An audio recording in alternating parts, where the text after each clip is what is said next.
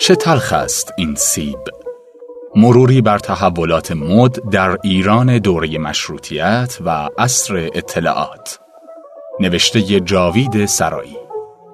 منبع: مجله پیوست.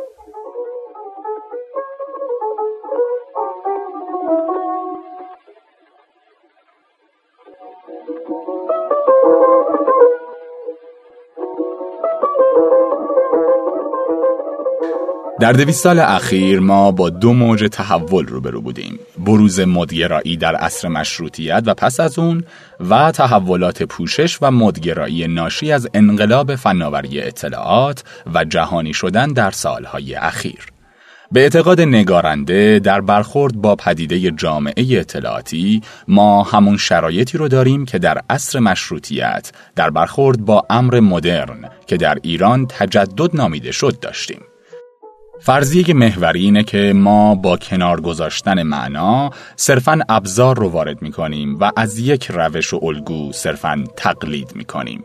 به همین دلیل نه تنها نتونستیم از منافع پررنگ ناشی از مدرنیته و فناوری اطلاعات برخوردار بشیم، بلکه کشاکش بین سنت و مدرنیته، چه تو ذهن فرد ما ایرانی‌ها و چه در سطح جامعه، ما رو هر روز فرسوده تر کرده.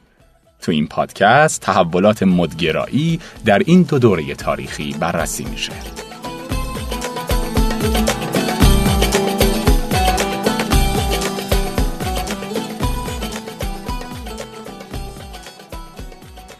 اولین برخورد ما ایرانی ها با اندیشه مدرن به عهد صفویان برمیگرده.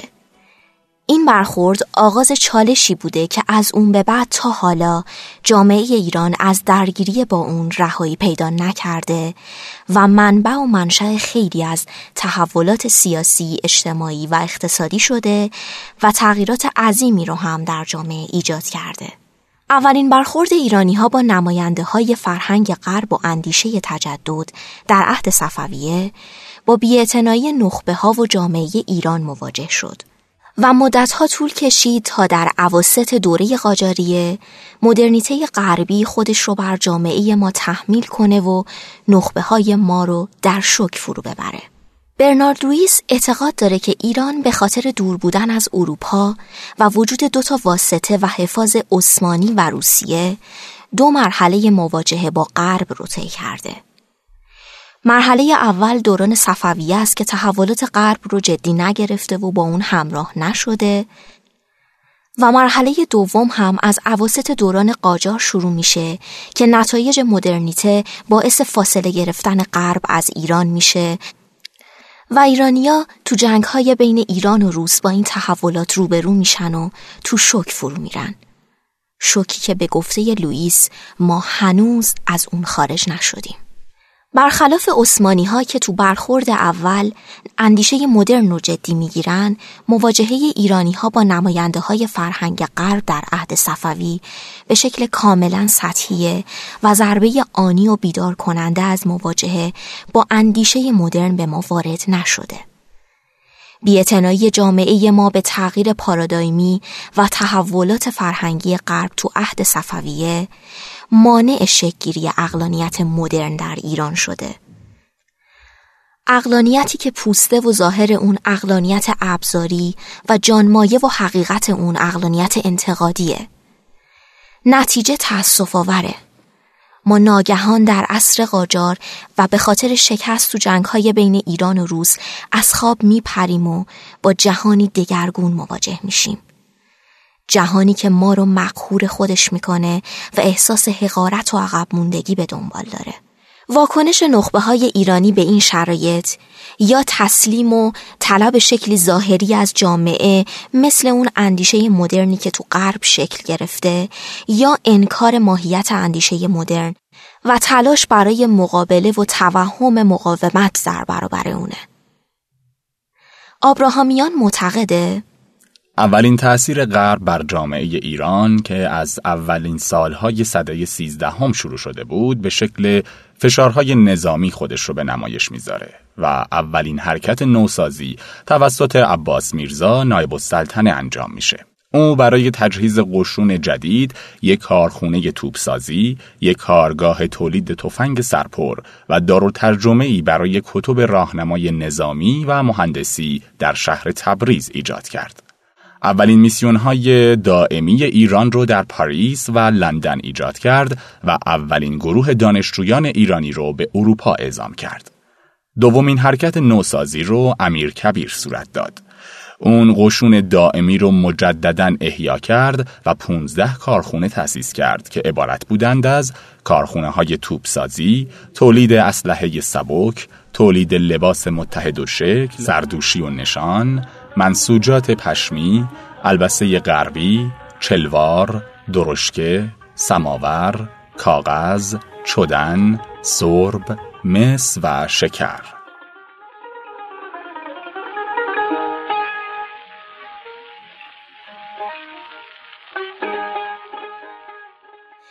محوریت پیدا کردن مسئله پوشش و مدگرایی از همین برخوردهای اولیه با فرهنگ غرب و اندیشه مدرن بروز میکنه.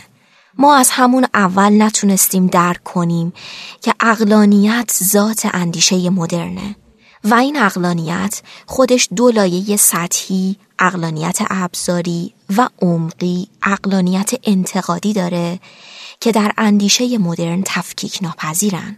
پذیرش اندیشه مدرن نیازمند تغییر الگوی اندیشیدنه. ما نتونستیم با تغییر الگوی اندیشیدن مدرنیته رو به عنوان یک کلیت منسجم درک کنیم و بپذیریم. در نتیجه صرفاً عقلانیت ابزاری رو به عنوان اندیشه مدرن وارد کردیم. عقلانیت ابزاری بیشتر از هر چیز دیگه تو حوزه‌های خرد و ابزاری مثل پوشش و مد نمود داره.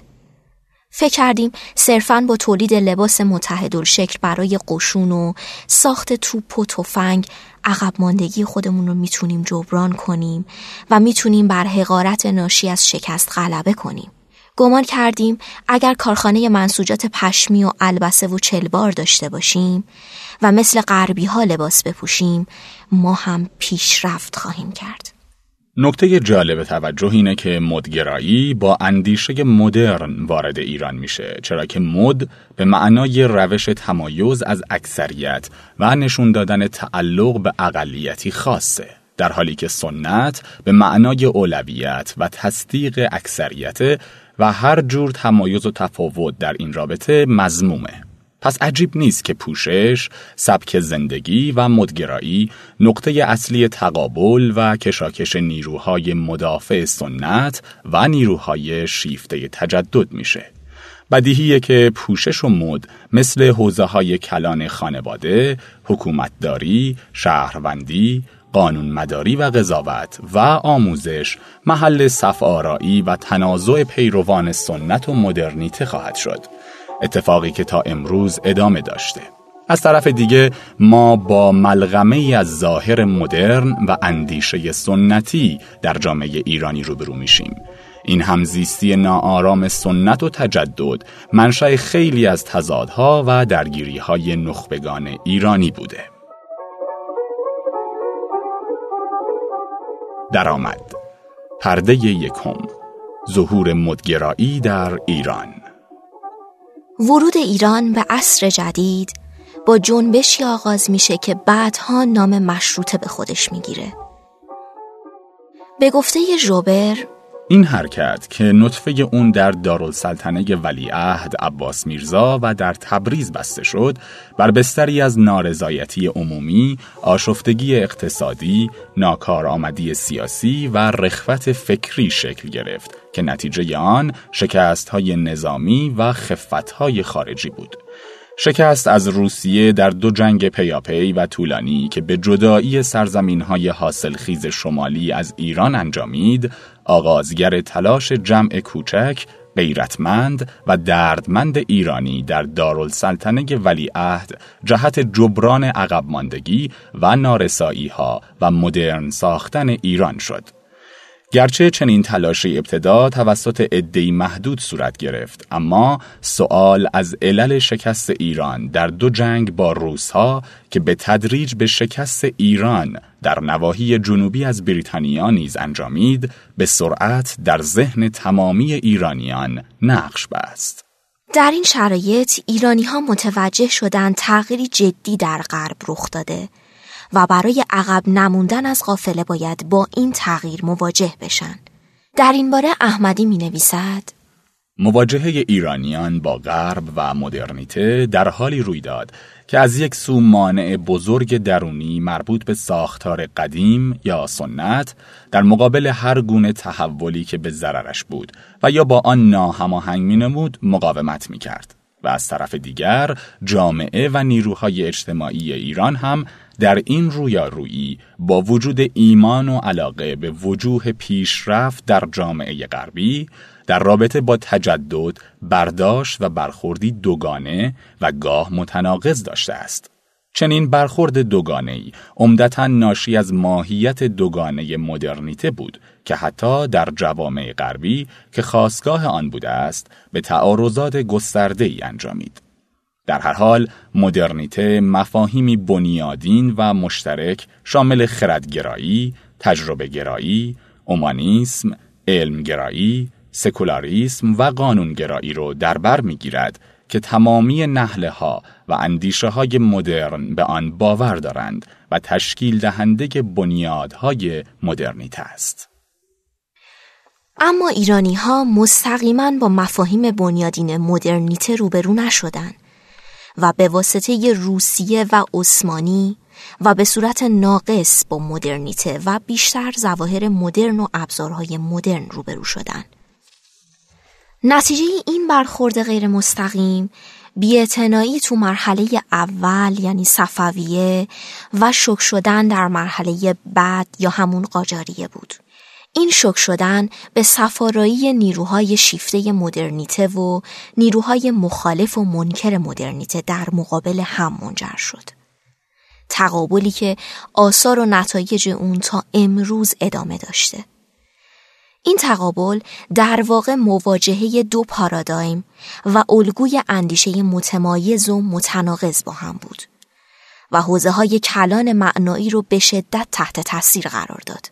از دوران قاجاریه تا حالا ما آثار این تقابل رو در حوزه‌های کلانی مثل خانواده، شهروندی، آموزش، دولتمداری و خیلی چیزهای دیگه به خوبی می‌بینیم. یکی از حوزه‌های خرد که وجوه مختلف تقابل سنت و مدرنیته رو به خوبی نشون میده، حوزه مدگراییه.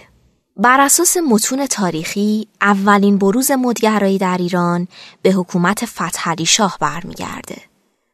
تو این دوران مردان درباری که به فرنگ سفر کرده بودن، به تدریج پوشش سنتی رو کنار گذاشتن و پوشش غربی رو جایگزین اون کردن. اولین برخورد زنان ایرانی هم با مدگرایی به اواخر حکومت فتحعلی شاه مربوط میشه.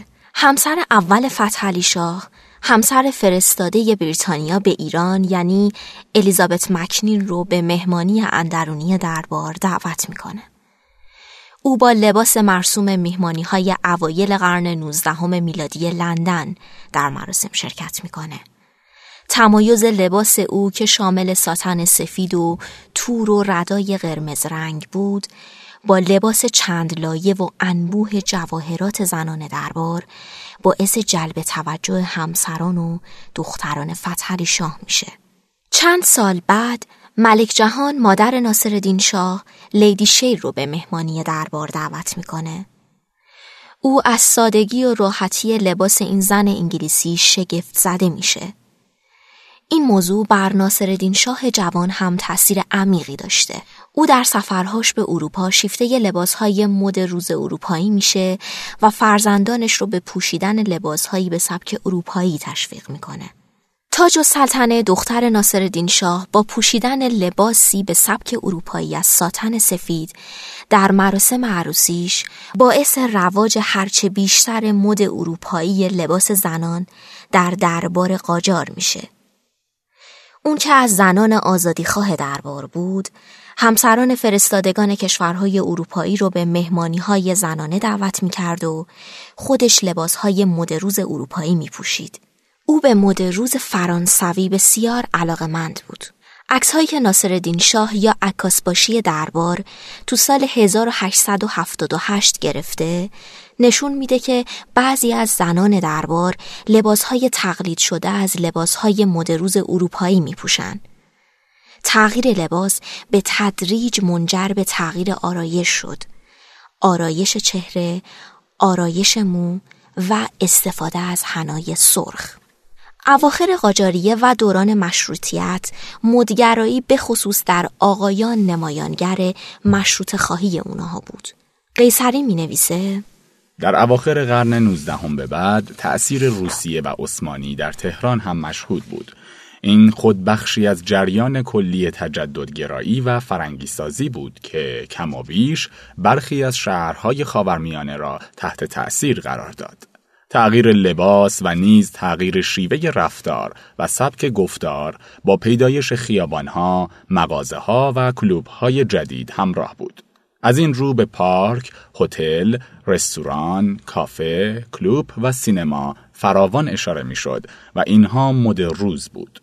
واژه‌های بیگانه بیشتری به زبان راه یافتند و هنوز هم در زبان پارسی نوین باقی هستند، عبارتند از کنسرت، ترور، سانسور، کمیسیون، دموکرات، رادیکال، ژاندارم، کلاس، دیپلم، دیپلماسی، پروگرام، رومانس و تئاتر، واژگانی که کاربرد آن در میان نخبگان مد بود.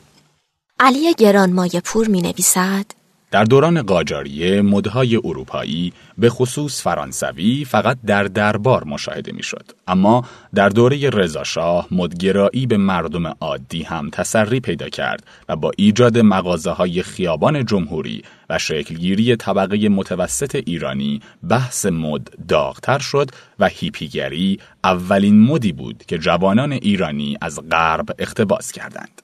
از دوره کلاه شاپو، موی بریانتین زده و سبیل داگلاسی تا خط ریش سوزنی و ریش لنگری راه درازی در عرصه مد و عرضه کالاهای زیبایی، آرایشی و بهداشتی طی شده است. در ایران آقایان پیشگامان مدگرایی بودند. آنها که در دوران قاجار و سالهای اولیه حکومت رضاخان مجال بیشتری برای استفاده از مدل‌های غربی و آراستن ظاهر خود داشتند، در سالهای بعد کم کم عرصه را به خانم‌ها واگذار کردند. رونق گرفتن تجارت فرامرزی، افزایش تولید و خدمات، افزایش تقاضای مصرف کنندگان، به وجود آمدن رفاه نسبی در زندگی طبقه متوسط، انسانها را به سوی ظاهر آراسته و توجه بیشتر به ظواهر زندگی سوق داد. او ادامه می دهد: در اواخر قرن 19 میلادی تلاش‌های زیادی برای تغییر پوشش از سوی حکومت صورت گرفت. به خصوص پس از انقلاب مشروطه که بسیاری از مردان به خارج سفر کرده بودند، پوشش اروپایی و پوشیدن کت و شلوار، پاپیون و کراوات را پذیرا شدند. در 29 بهمن 1301 مجلس لایحه‌ای را تصویب کرد که همه کارکنان خدمات شهری، اعضای کابینه و نمایندگان مجلس را ملزم به پوشیدن پوشاک دوخت ایران در طول ساعات کار می‌کرد. این دستورالعمل در اول میزان 1302 بنابر حکم وزیر جنگ سردار سپاه شامل پرسنل نظامی هم شد. در 4 مهر 1307 کابینه مقرر کرد که تمام مردهای ایرانی به طور یک دست و به سبک غربی لباس بپوشند. تنپوش‌های بیرونی سنتی مانند شالها، قباها، سرداریها و لباده‌ها با کت جایگزین شد. شلوارهایی که به طور سنتی از پارچه سیاه جناغی یا مشابه آن دوخته میشد، با شلوار و کمربند غربی جایگزین شدند. تمام کارمندان دولت و دانش آموزان پسر کلاههای لبه‌دار استوانه‌ای معروف به کلاه پهلوی را به جای کلاههای خز مرسوم و کلاههای بیضوی به سر کردند. فقط روحانیون شامل استادان مدارس، طلاب دینی و زعمای سایر مذاهب به رسمیت شناخته شده از این حکم که در روز اول فروردین 1308 در شهرها و یک سال بعد در دهات و مناطق روستایی اجرا شد معاف بودند. با ما همراه باشی تا پس از استراحتی کوتاه در نیم پرده اول مروری داشته باشیم به فعالیت‌ها و زندگی زینت جهانشاه که نماینده مدگرایی در ایران معاصر به شمار میره.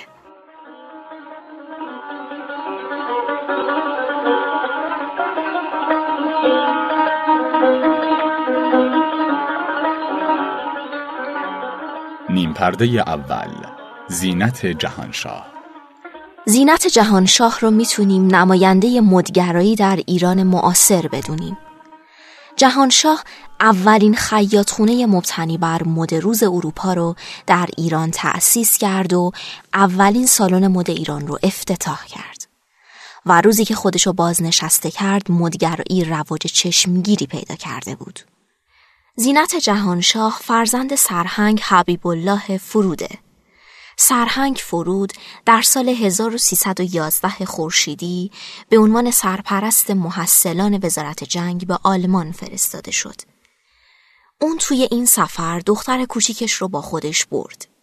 زینت جهانشاه که تا سال دوم متوسطه در دبیرستان ژان دارک تحصیل کرده بود، تحصیلاتش رو توی مدرسه شبانه روزی دخترانه لتفراین برلین ادامه داد.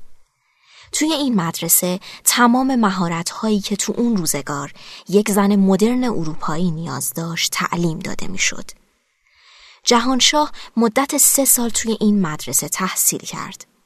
مهارت‌های خونه‌داری پیشرفته، آداب معاشرت، آشپزی، خیاطی، تندنویسی، ماشین نویسی و خیلی چیزهای دیگر رو یاد گرفت. سال 1315 خورشیدی با یک افسر جوان ایرانی ازدواج کرد و همراه اون به سوئیس رفت. در شهر برن خیاطی و مد رو به شکل حرفه‌ایش ادامه داد و در 2 تا سالن مد کار می‌کرد. اوایل سال 1318 خورشیدی همراه همسرش به فرانسه رفت. به مدت 1 سال توی شهر پاریس دوره عالی مد و خیاطی رو گذروند و بعد به مدت 6 ماه دستیار پیر بالمان طراح مشهور فرانسوی بود. توی این مدت علاوه بر خیاطی پیشرفته و طراحی مد با مدیریت سالن مد آشنا شد و چند ماه به عنوان مدیر داخلی یک سالن مد در شهر پاریس کار کرد. سال 1321 خورشیدی جهانشاه و همسرش به ایران برگشتند. جنگ جهانی با شکست آلمان پایان پیدا کرده بود و ایران در اشغال نیروهای خارجی بود. همسر جهانشاه مدتی تحت نظر نیروهای اشغالگر قرار داشت. زینت جهانشاه سال 1322 خورشیدی اولین خیاطخانه مدرن ایران رو در خیابان امیریه تأسیس کرد. چند ماه بعد اولین سالن مد ایران را افتتاح کرد که در اون لباس‌های زنانه در 3 گروه لباس‌های صبح، لباس‌های عصر و لباس‌های شب عرضه می‌شد. استقبال زنان از این سالن باعث گسترش فعالیت جهانشاه شد. اون ایده‌های بکری برای معرفی و تبلیغ لباس‌هاش داشت. برای اولین بار از مدل‌های زنده به جای مانکن استفاده کرد تا لباس‌های طراحی شدهش جلوه بیشتری داشته باشه. او جدیدترین مدل لباس اروپا رو در ایران معرفی می‌کرد و بر هر لباس یک اسم خاص می‌ذاشت.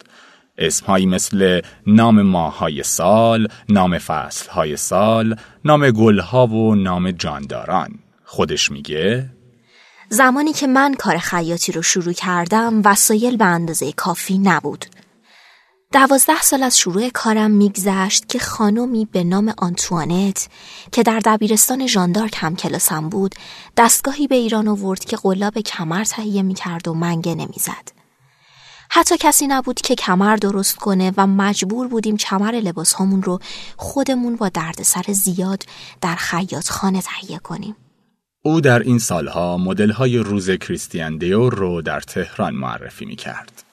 جهانشاه در کمتر از 2 دهه به چنان موفقیتی دست پیدا کرد که 2 سالن مد و 8 بوتیک تأسیس کرد. موج مدگرایی که اون راه انداخته بود در اواخر دهه 40 خورشیدی به جایی رسید که صرفاً در شهر تهران 17 سالن مد فعالیت داشت. توی این سالها به لباسهای محلی ایران توجه کرد و از طرحهای محلی در طراحی لباسها و مد جدید استفاده کرد. او میگه با الهام از لباسهای موزه مردم شناسی مانتوی طراحی کردم که شبیه ردای مردان قدیمی بود و آستینهای راسته گشاد داشت. این مانتو با استقبال زیادی روبرو شد. اینجا بود که متوجه شدم می توانیم خودمان با الگوهای ملی و محلی خودمان مد درست کنیم. مد گریز ناپذیر است و میل جوانان به تمایز واقعیتی است که نمی توان انکار کرد. هوشمندی طراحان مد جایی بروز می کند که بتواند به جای الگوهای وارداتی الگوهای مد طراحی کنند. الگوهایی که از لباس اقوام یا شیوه البسه کهن ایرانی الهام گرفته باشد. زینت جهانشاه در سال 1347 خورشیدی خود را بازنشسته کرد.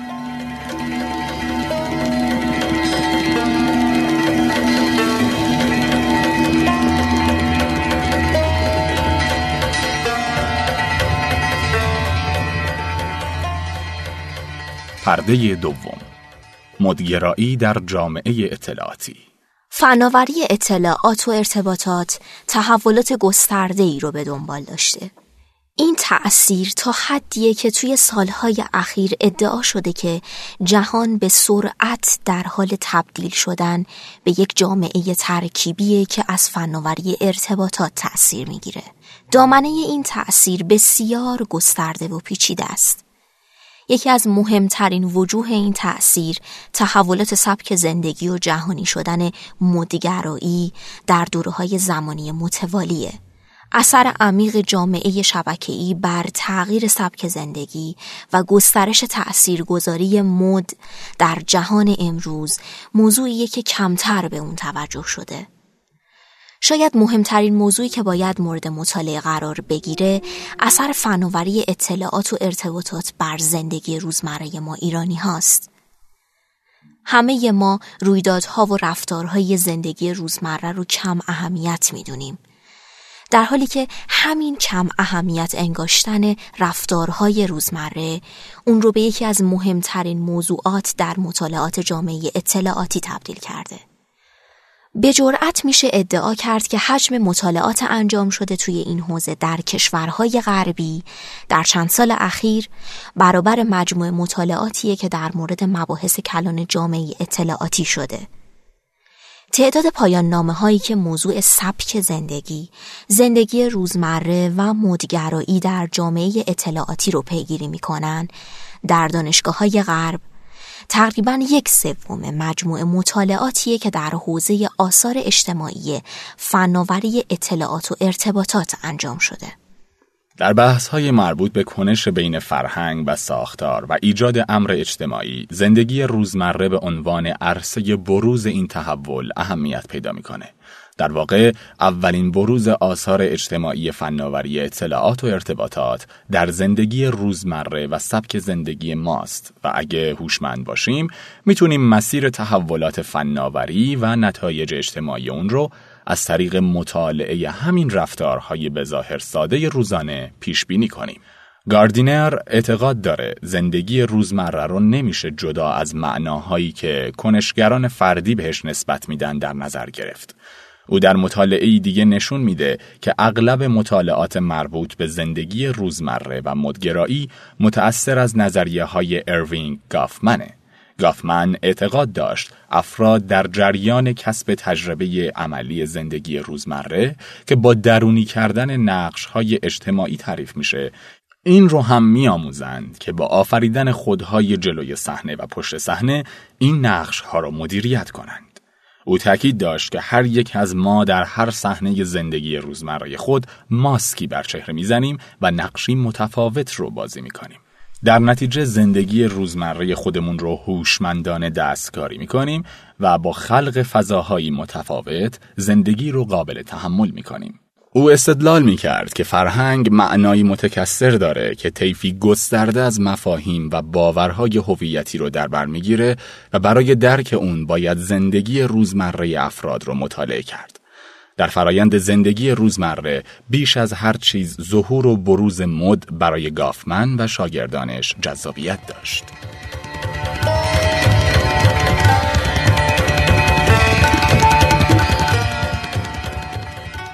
بعدتر متفکران جامعه اطلاعاتی که متأثر از اون بودن، مثل اندی بنت، مطالعات خودشون رو بر تأثیر فناوری اطلاعات و ارتباطات بر حوزه‌هایی از زندگی روزمره مثل مد، موسیقی، گردشگری و خیلی چیزهای دیگه متمرکز کردن.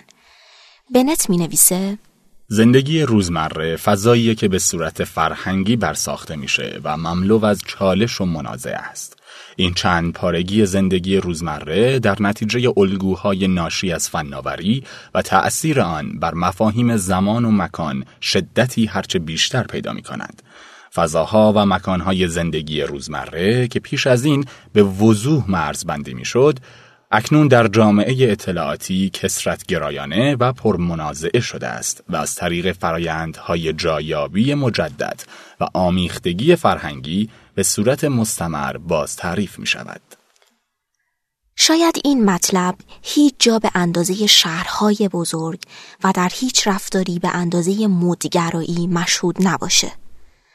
وقتی جمعیت یک مکان چند قومی و چند فرهنگی میشه و همه جای اون محل رفت و آمد و سکونت گروه‌های موقتی مثل توریست ها میشه و وقتی رسانه های جدید همه چیز رو در حیطه اختیار خودشون میگیرن، هویت مکان چند پاره میشه. ما با مطالعه رفتارهای زندگی روزمره و به خصوص سلایق مرتبط با مدگرایی میتونیم به خوبی این تحول رو ببینیم. گیل در سال 1998 ادعا میکنه که مد عرصه‌ای هستی شناسانه است که با اندیشه مدرن بروز میکنه. همچنین در این زمینه میگه: در تعامل با مد است که سوژه ها ساخته میشوند و روابط مادی بین لباس و بدن ایجاد میشود. در گفتارهای روزمره ما درباره بدنی حرف میزنیم که تابع لباس هایی است که به آن دلالت و معنا میدهد. اما همین لباس خودش به واسطه ساختار ارتباطی انتخاب شده و نشوندهنده چند پارگی فرهنگیه.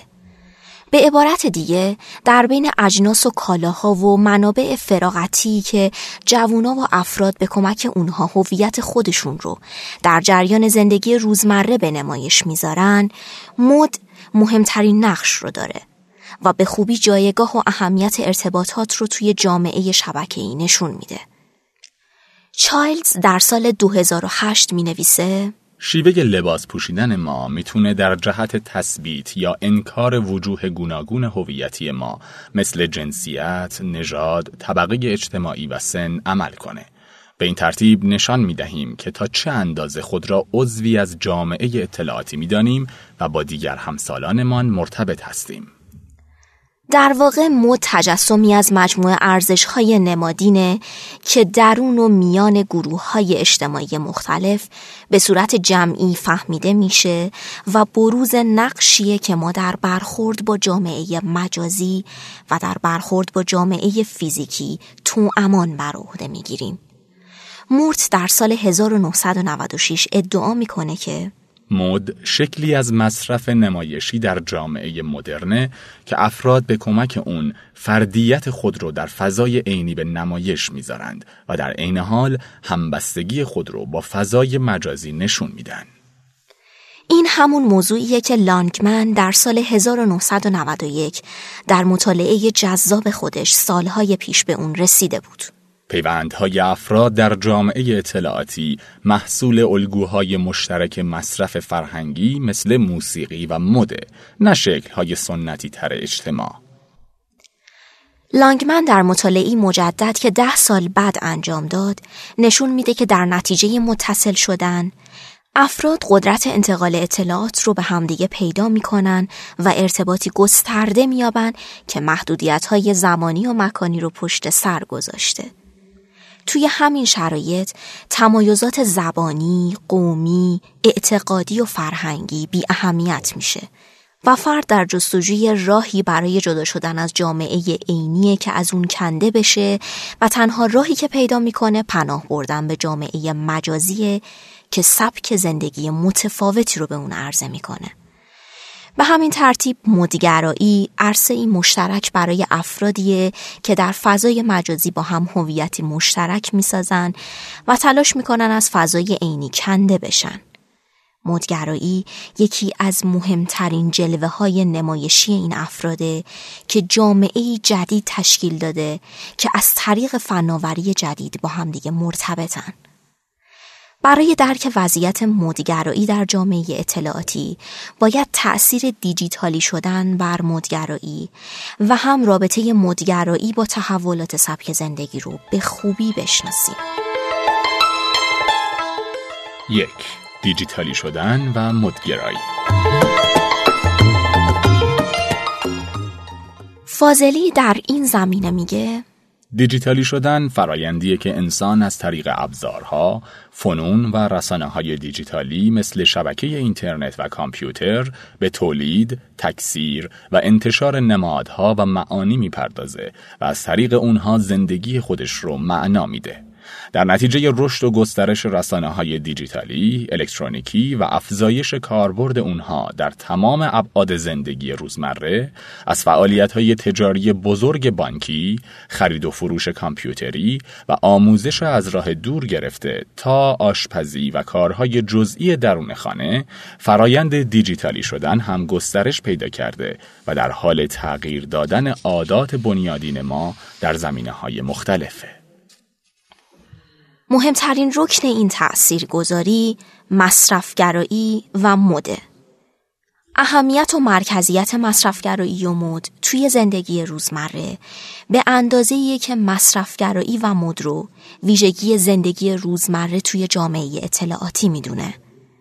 آبرکرومبی در مطالعه سال 2004 خودش نشون میده که مصرفگرایی و مد توی جامعه اطلاعاتی به شکل تازه‌ای از اقتدار تبدیل شده که حتی از اشکال سنتی اقتدار مثل پیشینه خانوادگی و طبقه جلوتر رفته و نمود شکل نوین هویت فردی در جامعه شبکه‌ایه. ویلیامز در سال 1980 معتقد بوده و مینویسه که ابزارهای ارتباطی خودشان ابزارهای تولید هستند. این یک واقعیت است که ابزارهای ارتباط از ساده ترین اشکال ارتباط زبانی و فیزیکی تا پیشرفته ترین اشکال ارتباط تکنولوژیکی همواره از نظر اجتماعی و مادی تولید یا باز تولید شدند. اما در این حال اینها نه تنها صورت و ظاهر بلکه ابزارهای تولید نیز هستند. تأثیر ابزارهای ارتباطی رو بیش از همه در شکل دهی به مد و تغییر سبک زندگی می‌بینیم. اینجاست که عمیقاً درک می‌کنیم ابزارهای ارتباطی ابزارهای تولیدی هستند. برای درک این موضوع کافی است نگاهی دقیق‌تر به حوزه مد داشته باشیم. ما هر روز با سرعتی وصف ناشدنی در حال تبادل اطلاعات و انجام ارتباط هستیم و جامعه اطلاعاتی هر روز بیشتر از قبل بر عرصه‌های حیات فردی و اجتماعی ما تأثیر میذاره. جامعه اطلاعاتی واقعیتیه که نه تنها اشکال سازمان اقتصادی بلکه هنجارها، دانش و حتی شیوه زندگی روزانه و سبک زندگی رو هم تغییر داده. زندگی شخصی، زندگی کاری، اوقات فراغت، شیوه لباس پوشیدن و خیلی چیزهای دیگه همگی متأثر از فناوری اطلاعات و ارتباطات تغییر کرده. همتراز شدن فرهنگ‌های محلی مهمترین نتیجه جامعه اطلاعاتی در سطح جهانیه که میتونیم ادعا کنیم که این فرهنگ‌ها توی یک فرهنگ جهانی شبکه‌ای حل شدن. اینجاست که مفهوم مد در جایگاهی بهتر از آنچه که قبل بوده بروز میکنه. در واقع مد یگانه راه تمایز از جامعه عینی و در عین حال وابستگی و همبستگی با جامعه مجازیه. مد منبعی برای چونه‌زنی افراد تو زندگی روزمره است. این فرایند شامل برساختن و ابراز هویت‌های شبکه‌ایه. به این ترتیب فضای مجازی به عرصه‌ای تبدیل میشه که برنامه‌های سبک زندگی فردی و مد توی اون تدوین میشه، همخونی پیدا میکنه و به استراتژی‌های جمعی تبدیل میشه که در عرصه‌های عینی و فیزیکی بروز پیدا میکنه.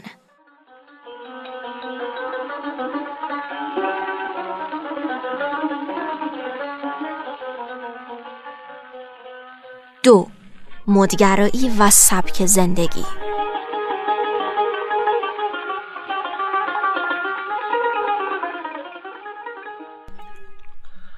مد در سالهای اخیر اهمیتی غیرقابل توصیف پیدا کرده. مد به خصوص در شهر مدرن اهمیت پیدا میکنه که در اون ما با انبوهی از غریبه ها در هم میامیزیم و فقط لحظه های کوتاهی در اختیار داریم تا خودمون رو به همدیگه نشون بدیم و بر هم تأثیر بذاریم.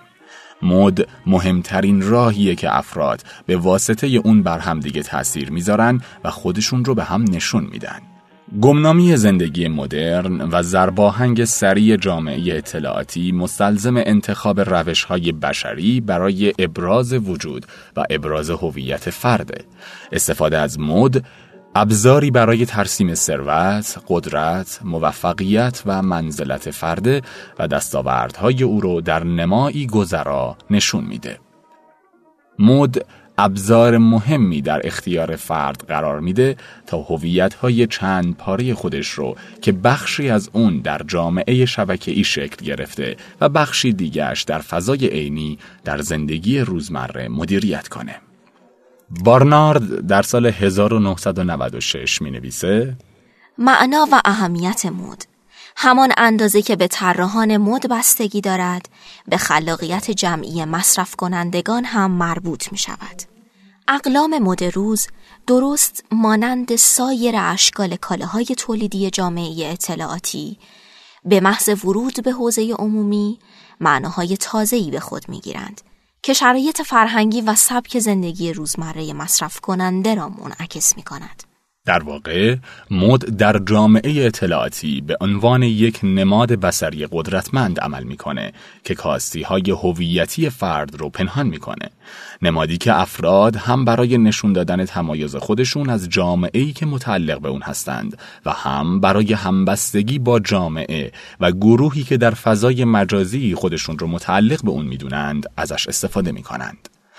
در این بیان مد رابطه ی تنگاتنگ با سبک زندگی پیدا میکنه. سبک زندگی را اولین بار ماکس وبر در سال 1919 به کار برد و از اون برای تعریف قشربندی اجتماعی استفاده کرد. در نگاه وبر جامعه فقط از طریق تمایز اقتصادی قشربندی نمیشه، بلکه بر اساس منزلت و اشکال نمایش دادن منزلت هم قشربندی میشه. او شیوه بروز و آشکار کردن منزلت رو سبک زندگی نامید. بوردیو پس از سالها در کتاب تمایز سبک زندگی رو بازتاب منزلت اجتماعی در جامعه اطلاعاتی معرفی میکنه. او در کتاب استدلال میکنه که سبک زندگی و مد در واقع پیامهایی در مورد منزلت، ثروت و قدرت فرد به جامعه انتقال میده. پس از او چنی در سال 1996 اهمیت سبک زندگی و مد رو به این دلیل دونست که به فرد امکان میده تا از طبقه‌ای که جامعه او رو در آن قرار داده و قانونمندی که جامعه بر او تحمیل میکنه فرار کنه و خودش رو آزاد کنه. او مینویسه: سبک زندگی برنامه‌های خلاقی است که بر اساس نمایش توان و صلاحیت مصرف کننده استواره و مد مهمترین شکل نمود سبک زندگی در فضای شهری است. سبک‌های زندگی پروژه‌های خلاقانه و شکل‌های از یک اجرای نمایشی است که در آن بازیگران نسبت به محیط زندگی خود مرزبندی می‌کنند. خب قصد داریم تا لحظاتی دیگه توی نیم پرده دوم به نظرات دو تن از جامعه شناسان در زمینه مد بپردازیم که بررسی‌هاشون دقیق و جامع بوده. با ما همراه باشید.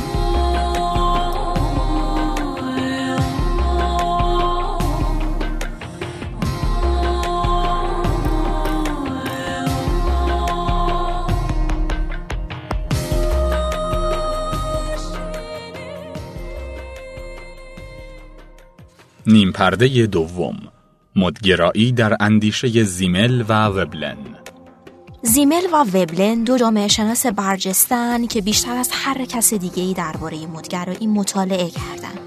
در دو دهه اخیر اغلب آدم‌هایی که درباره مدگرایی، سبک زندگی و مصرف‌گرایی در جامعه اطلاعاتی مطالعه کردند، ناگزیر تحت تاثیر این دو جامعه شناس بودند و ارجاعات متعددی به نظریه‌ها و آثار اون دوتا دارند. اهمیت و مرکزیت رسانه‌ها و ارتباطات در جامعه اطلاعاتی باعث مصرف‌گرایی و تمایل به مد شده. همین امر به افراد امکان داده تا درک بیشتری نسبت به خودشون به عنوان سوژه‌های اجتماعی کسب کنن.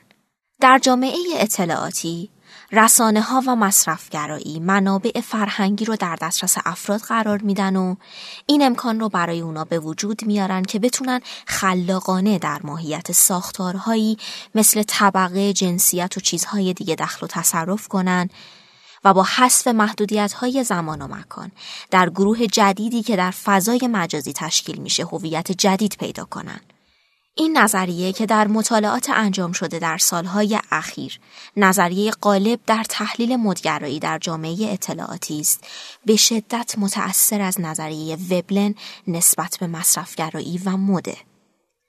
وبلن معتقده که مد شیوه و راهی برای معنا دادن به منابع فرهنگیه و معنا دادن به منابع فرهنگی بخشی از استراتژی‌های افراد برای معنادار کردن زندگی روزمره است.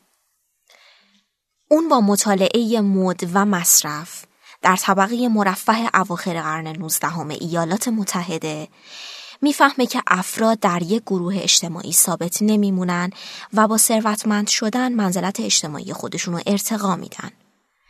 اون فهمید که مصرفگرایی و مد یکی از راه‌هاییه که این گونه افراد برای ارتقای منزلت خودشون انتخاب میکنن. وبلن میگه لباس برازنده، برازندگی خود را نه تنها به واسطه گران قیمت بودن، بلکه با این واقعیت آشکار می کند که نشان دهنده رفاه است. یعنی نه تنها نشان می دهد فردی که لباس را پوشیده می تواند برای خرید چنین لباسی پول خرج کند، بلکه بیانگر این موضوع است که فرد می تواند مصرف کند بدون آنکه مجبور به تولید باشد. وبلن مد رو راهی برای اعضای گروه خودی میدونه که با مدگرایی سبک زندگی مشترکی رو نمایش میدن. زیمل برای اولین بار در مقاله فلسفه مد تلاش کرد تا معنایی فرهنگی برای مدگرایی پیدا کنه.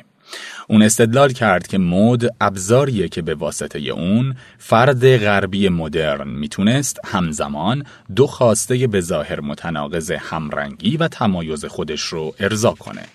زیمل تأکید داره که این دو ویژگی کلید درک انسان و ویژگی‌های برجسته آدمی در زندگی شهری مدرنه. او اعتقاد داشت که واکنش‌های جمعی افراد، به خصوص جوانان شهری، در قبال مد به مسئله قدرت و منزلت مربوط میشه. افراد با خریدن و پوشیدن یک مد، آگاهی و اطلاع خودشون رو از جریان‌های اجتماعی جهانی به همدیگه نشون میدن و در عین کسب مقبولیت خودشون رو از توده شهرنشین متمایز کرده و هویتی فردی و متفاوت خلق میکنند.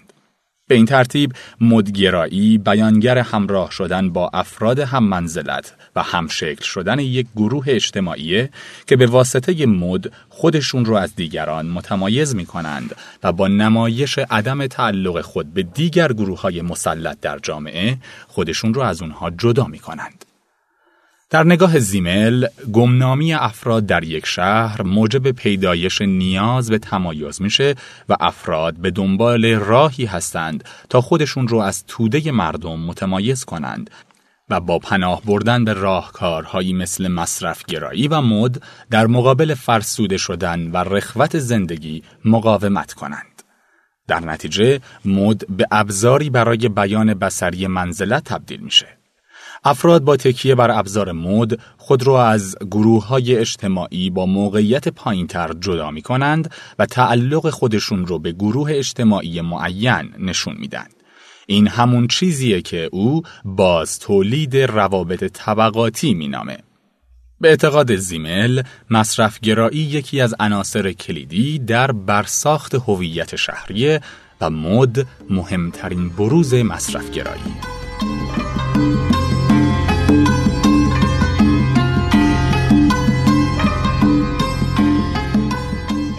فرود.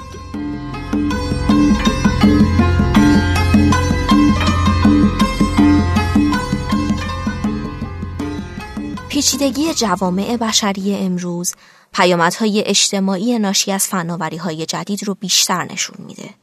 برای همینه که میبینیم فناوری‌های جدید باعث ایجاد تغییراتی پیچیده و گاهی متناقض حتی در زندگی روزمره ما شدن. یکی از وجوه عینی تحولات فناوری مدگراییه. مد با اندیشه مدرن ظهور میکنه و تا بیش از شکل گیری اندیشه مدرن در اروپا چیزی به نام مد و مدگرایی وجود نداره. مدگرایی یکی از نشانه‌های پررنگ تغییر پارادایم در غرب که بعد از انقلاب صنعتی و در نتیجه مدرنیته ظاهر میشه. مد شیوه رفتاری است که توسط بخشی از اجتماع اتخاذ میشه تا بیانگر تمایز اونها باشه. مد الگوی فرهنگیه که توسط بخشی از جامعه پذیرفته میشه و دارای دوره زمانی محدوده. گستره مدگرایی تمامی شیوه‌های عینی و عملی زندگی انسان‌ها رو در بر می‌گیره. از پوشش گرفته تا سبک رفتار، وسایل زندگی، آرایش، مصرف فرهنگی و سبک زندگی. اما پوشش و آرایش مهمترین وجوه بروز مد در جوامع امروزه. مدگرایی همراه با ورود اندیشه مدرن وارد ایران میشه و از همون اول خط مقدم دعوای بین متجددین و سنتگرایان ایرانی میشه. سنت به معنای همراهی با اکثریت و الگوی فکری مسلط جامعه است. اما مد تمایز از اکثریت و ابراز تعلق و تشابه با اقلیتی متمایزه.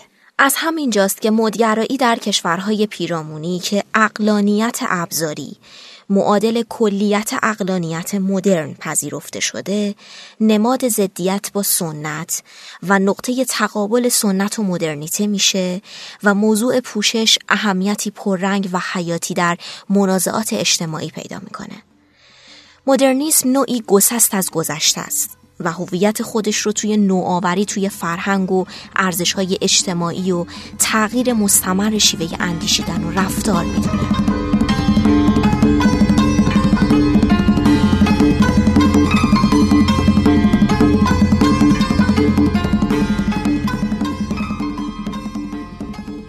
نوسازی توی ایران که از اواخر دوران قاجار شروع شد و در دوران پهلوی به صورت گسترده ادامه پیدا کرد، تجدد رو تقلید ابزاری از برخی پیشرفت‌ها و نهادهای غرب میدونه.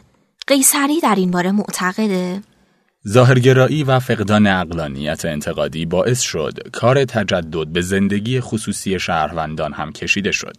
در سال 1308 خورشیدی قانونی تصویب شد که شهروندان مرد رو ملزم می‌کرد تا به جای لباس‌های سنتی و جامه روحانیت پوشش خاص فرنگیان را بر تن کنند که گمان می‌رفت برای زندگی نوین بیشتر مناسب و کارآمد است و ظاهر ناهمگون قومی و مرزبندی طبقاتی را در زندگی عمومی از میان میبرد. پس از 1314 خورشیدی مردان موظف شدند که کلاه فرنگی هم بر سر بگذارند. سال بعد زنان هم از پوشیدن چادر در مکانهای عمومی منع شدند. نتیجه این دخالت آشکار بود: مخالفت عمومی. به نظر می رسد مطالعه مدگرایی در عصر مشروطیت و جامعه اطلاعاتی بیانگر مشابهتی جدی است. حالا هم مانند دوران مشروطیت ما درکی عمیق از تحولات ناشی از فناوری جدید نداریم و صرفاً به صورت منفعل دریافت کننده ابزار و ظاهر نوین دیگری هستیم. جامعه اطلاعاتی نتیجه یک تغییر پارادایمه که با تغییر الگوی اندیشیدن میشه وارد آن شد، تغییری که متأثر از ابزار و معناست. مطالعه روند مدگرایی در ایران چه در دوره مشروطیت و چه در سالهای اخیر در نتیجه فناوری اطلاعات و ارتباطات ما را متوجه این موضوع می‌کنه که انگار مشابهتی عجیب وجود داره که ریشه در سطحی نگری و عدم درک معنای جدید داره. ما صرفاً لباسمون رو عوض می‌کنیم، اما نفهمیدیم که تغییر لباس ریشه در تغییر یک معنا داره. لباس جدیدی که بر تن کردیم با معنایی که با خودمون حمل می‌کنیم و به اون باور داریم هماهنگ نیست. با گذر زمان دچار تناقض و تنش میشیم و گمان میبریم مشکل از لباسمون و ناکارآمدی اونه. ما معنای جدید رو درک نکردیم و الگوی اندیشیدن خودمون رو تغییر ندادیم. در نتیجه چه به عنوان شیفتگان فناوری و چه به عنوان منکران اون درگیر دعوای حیدری نعمتی هستیم که علت دعوا خارج از اختیارات ماست. ما در عصر اطلاعات هم مثل عصر مشروطیت صرفاً ابزار و لباس رو وارد کردیم، اما معنا رو تغییر ندادیم. نامتناسب بودن لباس و ابزار ناراحت و دلخورمون کرده و کلاً منکر یا شیفته ی لباس شدیم. این حقیقت رو در حوزه‌های مختلف میشه دید. توی این پادکست حوزه مدگرایی هدف مطالعه ساده ما قرار گرفت. دوستان عزیز، این پادکست در اینجا به پایان رسید. از شما عزیزان خواهش میکنم به وبسایت شنوتو سر بزنید، از شنیدن پادکست های دیگه لذت برید و اگر خودتون هم ایده جالب و جذابی دارید میتونید اون رو در قالب یک فایل صوتی با دیگران به اشتراک بگذارید. خدا نگهدار.